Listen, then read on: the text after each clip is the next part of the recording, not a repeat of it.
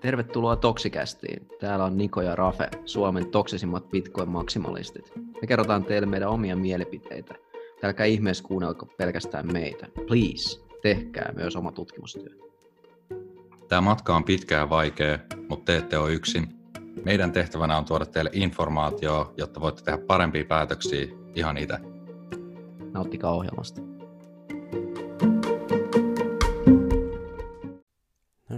Rakkaat kuulijat, tervetuloa Toksikästin pariin. Täällä Niko ja Rafe, Suomen toksisimmat Bitcoin-maksimalistit, kertoo teille, mitä viime viikon aikana on tapahtunut.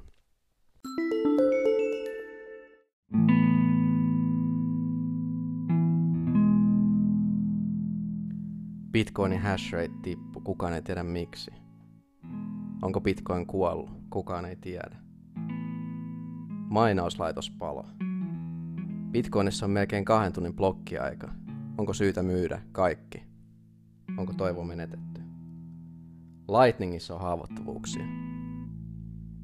Bittimaatteihin tulee kykit. Lopun ajat on käsillä. Udi mainostaa Binance. Mihin maailma on tulossa? Rafael, onko sulla mitään sanottavaa? Nää, nämä on vaan ihan perusjuttuja Bitcoinissa ja tässä skenessä. Mun mielestä toi Udin juttukin niin oli oikein mielenkiintoinen psykologinen temppu ja siinä taas vähän nähtiin, että miten sit CZ siihen reagoi ja tuleeko Udi sit pitämään lupauksensa. Mutta joo, mielenkiintoisia aiheita. No, mitä sun mielestä tämä hashratein tippuminen tarkoittaa ja oliko siinä sun mielestä joku yhteys tähän hashratein tippumiseen, niin kuin tietysti Twitterissä on kovasti spekuloitu, että sen vuoksi sitten olisi ollut tällainen kahden tunnin blokkiaika, ja nyt, nyt sitten Bitcoin on tietysti entistäkin käyttökelvottomampi ää, maksuvälineenä. Muistaakseni just viime viikon sunnuntaina semmoinen tilanne, että Bitcoin-verkon hashrate oli tippunut 40 prosentilla pahimmassa tapa, tai tilanteessa niin kuin ihan hetkellisesti. Ja saman tien sen jälkeen lähtenyt korjaamaankin ja seuraavana päivänä vissiin taas uusi hashratein ATH, olisiko ollut pari päivää heti sen jälkeen.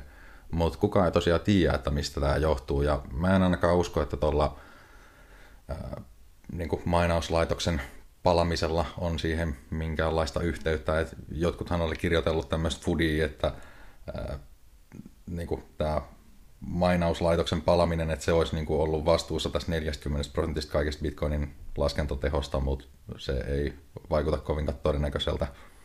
Et sen koko ei ollut muutenkaan niin massiivinen. Ja sitten tosiaan oli myös ollut juttu siitä, että Bitcoinissa oli nyt ihan eilen vai toissapäivänä niin ollut tämmöinen tilanne, että lohkojen syntymisväli oli ollut melkein kaksi tuntia. Ja tämä on siis aivan täysin normaali Bitcoin-verkolle – tämmöisiä tilanteita tulee hyvin usein, mutta siitä sitten monet jaksaa kehittää foodie, että nämä kaikki olisi jotenkin toisiinsa yhteydessä olevia asioita ja että tilanne olisi jotenkin huolestuttava, mutta niin kuin siinäkin tilanteessa, että tämä louhintalaitos, mikä palo, olisi oikeasti sisältänyt nyt vaikka edes sen 10 prosenttia siitä laskentatehosta, niin se ei todellakaan tarkoittaisi millään tavalla, että niin Bitcoinin lohkojen syntymisväli nousisi kahteen tuntiin, vaan 10 prossaa, jos tippuu verkosta tehoa veke, niin se tarkoittaa, että lohkojen syntymisväli on keskimäärin 11 minuuttia seuraavaan difficulty adjustmenttiin asti. Eli nämä on näitä mystisiä juttuja, mitä tässä keinässä vaan on. Joo, toi difficulty adjustment, mistä mainitsit, eli se on tämä vaikeuden säätöalgoritmi, mikä on tässä Bitcoinin proof of work, eli työtodiste laskennassa. Bitcoinin tämä työtodiste perustuu niin kuin sattumanvaraisen numeron arvaamiseen ja siihen menee niin tämän vaikeuden säätöalgoritmin säätämän mukaan keskimäärin 10 minuuttia per lohko, ja se ei tietenkään tarkoita, että se on joka kerta, vaan se on keskimäärin, eli tämä esimerkiksi kuusi konfirmaatio eli vahvistusta, mitä pidetään normaalisti Bitcoinissa erittäin vahvana, niin siinä menisi keskimäärin tunti, mutta siihen voi mennä vaikka 10 tuntia tai vaikka vuorokausi. Ja siinä tulee tämä vaikeuden säätöalgoritmi ja sen nerokkuus, koska sitten jos, jos on laskentatehossa vajausta, niin silloin vaikeusaste tippuu ja taas toisaalta jos tulee yhtäkkiä paljon lisää louhioita, sanotaan vaikka, että bitcoinin hinta nousisi räjähdysmäisesti, niin tulisi äkkiä kannustin uusille louhioille tulla markkinoille ja ne tuleekin. Ja, ja ensi alkuun tietysti lohkoja löytyy sitten nopeammin, mutta sitten tämän vaikeudensäätöalgoritmin ansioista kahden, noin kahden viikon kuluessa se säätyy sille oikealle tasolle, eli se laskee tämän eron, että paljonko lohkojen keskimääräinen syntymisaika on todellisuudessa ollut vastaan se, että mitä se pitäisi olla, eli se 1 per 10 minuuttia säätää sitä vaikeutta sen mukaan, jolloin se muuttuu vaikeammaksi ja vaikeammaksi louhia, ja jolloin on edelleen on kannustin tulla markkinoille louhimaan, mutta sitten sitä ei, ei, ei sama, ei, sillä ei pysty tavallaan manipuloimaan tai tarjontaa. Joo, ja siis toi mitä sanoit, että pitää ihan täysin paikkansa, että voisi olla teoriassa tuommoinenkin tilanne, että kuuden tunnin välein, tai siis äh, kuusi lohkoa syntyisi ihan 24 tunnissa, mutta se on hyvin, hyvin epätodennäköistä, että tuossakin tilanteessa, että yksi lohko oli sattunut kestämään sen vähän vajaa kaksi tuntia, niin sen jälkeenhän niitä tulikin tosi nopeasti putkeen useampia. Et se keskimääräinen 10 minuuttia, niin se tasottuu kyllä hyvin nopeasti siihen. Että... No miten sitten tämä Lightningin haavoittuvuus? Siitä oli jonkun verran ainakin Foodia liikenteessä ja kehotettiin kovasti päivittelemään tätä Lightning-klienttia. Onko nyt tämäkin tota, skaalausyritys epäonnistunut vai mikä tässä oli oikein taustalla, vaikka selittää? Joo, siis Lightningissa nyt ei ole silleen mitään hätää, että mun mielestä erittäin mielenkiintoinen ratkaisu ja kokeilu. Ja tämäkin haavoittuvuus, mikä siinä oli, niin siitä ei ole siis tullut yhtäkään ilmoitusta, että kukaan olisi sitä onnistunut hyväksikäyttämään, mutta on tätä perus bitcoinaajien touhua, että otetaan kaikki pienimmätkin haavoittuvuudet ja mahdollisuudet pahan tekoon, niin ne otetaan tosissaan ja ne pyritään täysin niin kuin poistamaan ohjelmiston toimesta, että kaikki tuommoiset ylimääräiset pelleilyt. Eli nyt se haavoittuvuus oli ollut siis semmoinen, että kun äh, mä avaan vaikka Niko sulle kanavan, niin sun node ei välttämättä tarkista mistään, että onko mulla oikeasti sen verran bitcoineja, mitä mä oon laittamassa siihen kanavaan, mä oon avaamassa sulle. Ja mä olisin voinut teoriassa mikä kyllä siis vaatii erittäin paljon niin kuin, kokemusta ja osaamista. Mutta olisin voinut niin kuin, muodostaa semmoisia kanavia, missä oikeasti sitä balanssia joka ihan niin paljon. Ja sitten loppujen lopuksi, kun me ollaan tehty niitä transaktioita ja sä yrität sulkea sen, niin sieltä tuleekin virheilmoitusta, että tämmöistä, tai että siellä ei ole siellä kanavassa sen vertaa, mitä pitäisi.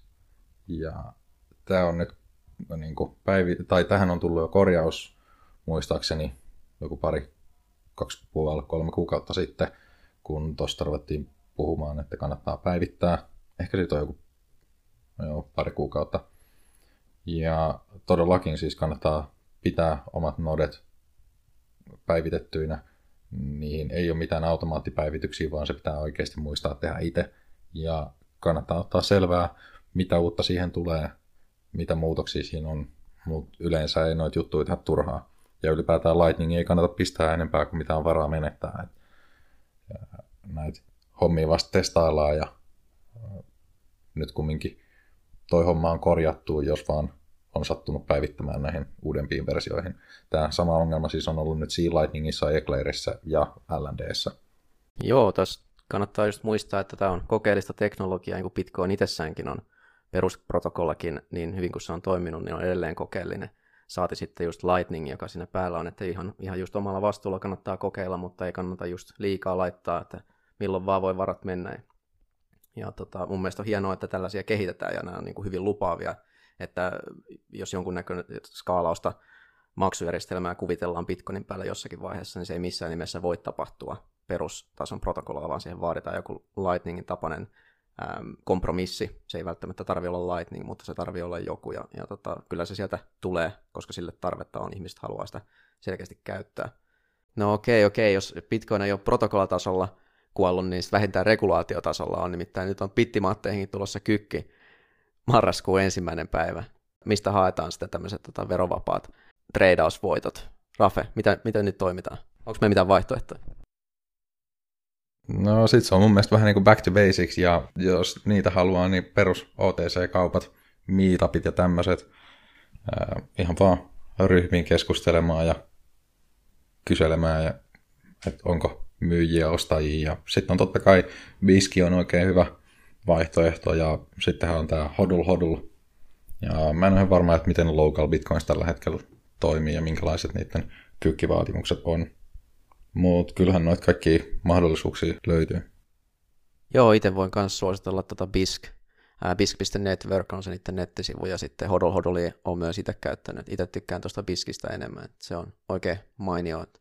Likviditeetti siellä on vähän tietysti huonompaa kuin tuommoisissa perinteisissä kykkipörsseissä, mutta sitten siinä on just se etu, että jos tarkoitus on, on ilman kykkiä ostaa tai tehdä vaihtoa, niin sitten vaihtoehtoja ei ole ihan hirveän montaa tällä hetkellä, mutta tosiaan niin kuin Rafekin sanoi, niin toi OTC eli over the counter, eli tämmöinen ihan kädestä käteen vaihto, niin se on varmaan yleistymään päin sitten. Ja Telegrammi on siihenkin ihan oivallinen työkalu, että siihenkin on olemassa useampia ryhmiä, mitkä on ihan erikoistunut tällaiseen vaihtoon. Mutta niissä tietysti kannattaa olla tarkkana ja varovainen sillä että ei välttämättä kannata esimerkiksi mennä jonkun tuntemattoman ihmisen kotiin tekee vaihtoa, vaan mieluummin just jossain ehkä julkisella paikalla, missä on muitakin ihmisiä, jos tekee tämmöistä käteisvaihtoa vieraiden ihmisten kanssa. Otetaan tähän loppuun vielä kevennyksenä tämä Udi ja Binance. Mitäs ihmettä tapahtuu taas kryptossa tänään? Ei ole tylsää päivää. Siis onko nyt näin, että Udi on myynyt, myynyt itsensä shitcoinaajaksi vai mikä, mikä tässä niin oli tämä homma juoni? Kerro Rafa. no siis mitä mä kattelin tuosta Twitteriin, niin Udi oli mennyt ja kysynyt CZiltä, eli Binancein isolta kiholta, että jos ne lisää Segwitin ja ää, lopettavat tuon osoitteiden uudelleen käyttämisen, eli reusin, niin jotain muitakin ehtoja siinä oli, niin Udi menee ja postaa omaksi Twitterin niin profiilikuvakseen Binancen logon, ja Binancen CC sitten oli suostunut tähän diiliin. Et nyt sitten vaan odotellaan ja ihmetellään, että miten se CC saa oikein homman päivitettyä ja että pitikö meidän tosiaan uhrata tähän yksi udi, että me saadaan Segwitti Binance, mutta sitten niistä on ollut nyt myös puhetta, että, että toi homma jatkuisi mahdollisesti vielä ensi vuoden puolelle kanssa, että mikäli Binance ottaa Lightningin ää, transaktiot käyttöön siellä Binancessa. Mutta saa nyt nähdä, että miten toi menee.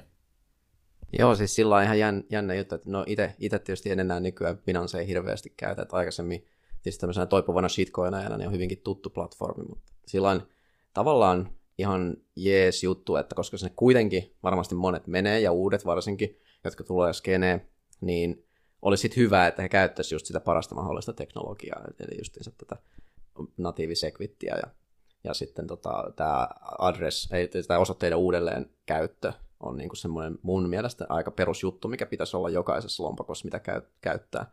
Että ei niin kuin, hyvin harvassa ehkä jossain niin lahjoituskohteista tai tällaisista, tai niin kuin jos kerätään hyvän tekeväisyyttä ja muuta, niin voisi olla tämmöinen staattinen osoite, joka ei muutu.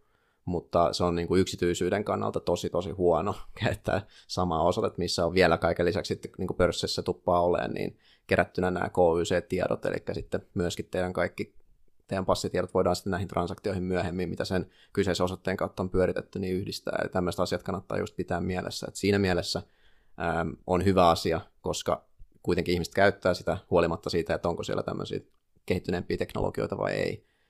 Ja jos siihen sitten täytyy niin sanotusti lainausmerkeissä uhrata yksi uuden, niin menköön sitten, mutta vakavissaan niin äh, who cares? Tehkö kukin mitä halu, haluaa tehdä. Mun mielestä Udi on hyvä tyyppi, eikä toi niin vähennä yhtään mun arvostusta. Niin. Ei joo, kyllä ei munkaan. Mun mielestä on oikeastaan hieno idea siltä, että mikä siinä, jos on valmis uhraamaan oman Twitterinsä siihen, että se pistää siihen Binancen logon Mä jotenkin vähän veikkaisin, että se kumminkin sillaa sitä korkeintaan sarkastisesti, jos sillailee.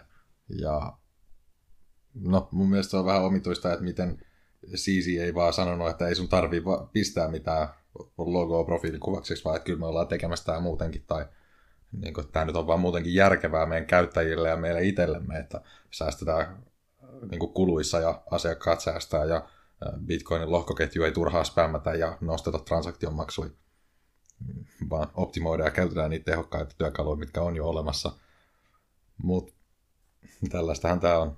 Joo, siis mä nyt itse veikkaan kyllä, että eiköhän heillä ole ollut toi työn alla jo pidemmän aikaa. Ihmettelisi, jos se ei olisi yksi isoimmista pörsseistä kuitenkin, että ehkä on vaan odottanut just sopivaa hetkeä, että milloin sitten julkaisee ja saa sitten maksimihyödyn. Ja no, ehkä tämä nyt sitten oli se tarvittava orsi kamelin selässä, että uudella on kuitenkin käsittääkseni kymmeniä tuhansia seuraajia, niin Bitcoin-porukossa ja näin, niin ehkä se sitten on ollut tarpeeksi arvokasta. Että CG on tietysti bisnesmies siitä, siitä respektit hänelle, mutta tota, nämä on tietysti sellaisia makuasioita vähän, että kukin tyylillään. Kun mainitsit noista lahjoituskohteista ja siitä address reuseista, eli sanan osoitteen uudelleen käyttämisestä, niin lahjoituskohteissa siis tämä on ollut en, ennen niin kuin, tapa, että postataan vain yksi tietty osoite ja sinne tulee useampia maksuja. Sitä voi toki tehdä nyttenkin vielä, mutta se on erittäin huono niin kuin, oman yksityisyyden kannalta. Et jos vaan on mahdollista, niin kannattaa aina tehdä uusi osoite, ja siihenkin löytyy kaiken maailman työkaluja ja vaihtoehtoja, millä sen pystyy helposti ihan minne tahansa vaikka omalle nettisivulle ja sille, että joka maksun välissä niin se generoi uuden osoitteen. Ja kaikkea tämmöistä. Et kannattaa pitää huolta siitä omasta yksityisyydestä ja just esimerkkinä tuossa, että minkä takia tämä Udikin on ollut huolissaan Binanceista, samoin kuin käsittääkseni Bitmexistä ja muista, jotka tekee tätä samaa, eli niin vaan ilmoittaa sulle yhden Bitcoin-osoitteen, minne sä voit käydä deposittaamassa, eli tallettamassa Bitcoineja. Ja tämä kumminkin sitten on chain analysis työkaluille ja firmoille niin erittäin helpottava asia. Se, että sä käytät aina sitä samaa osoitetta tai että se vaihtuu hyvin, hyvin harvoin, niin se tekee siitä sun seuraamisesta vielä niin kuin monen transaktion päähän erittäin helppoa. Ja sen takia kans suosittelen kyllä tutustumaan Wasabi Wallettiin, eli tämmöiseen miksaustyökaluun ihan vaan oman just yksityisyyden niin kuin parantamiseksi, että nämä ei ole millään tavalla suojattuja tietoja tai että se mitään niin kuin lakeja, mitkä pystyy niinkään kontrolloimaan sitä dataa, mitä käyt itse tiputtelemassa tuonne ympäri internettiä tai lohkoketjuihin itsestäsi. Eli se on sitten kaikille näkyvissä. Ja sitten meillä on Ethereum-uutiset. Vieläkin ihan paskaa. Kiitos. Jos tarvit joskus neuvoja tai haluat vaan antaa meille palautetta, Twitteri ja Telegrammi toimii oikein hyvin yhteydenpitoon. Niko löytyy Twitteristä nimellä OmniFin tuplaen lopussa Telegramista N1KOFI. Muun saa yhteyden molemmista tagillä CryptoRafe. Ensi viikolla entistä syvemmälle kaninkoloon. Siihen saakka pysykää toksisena.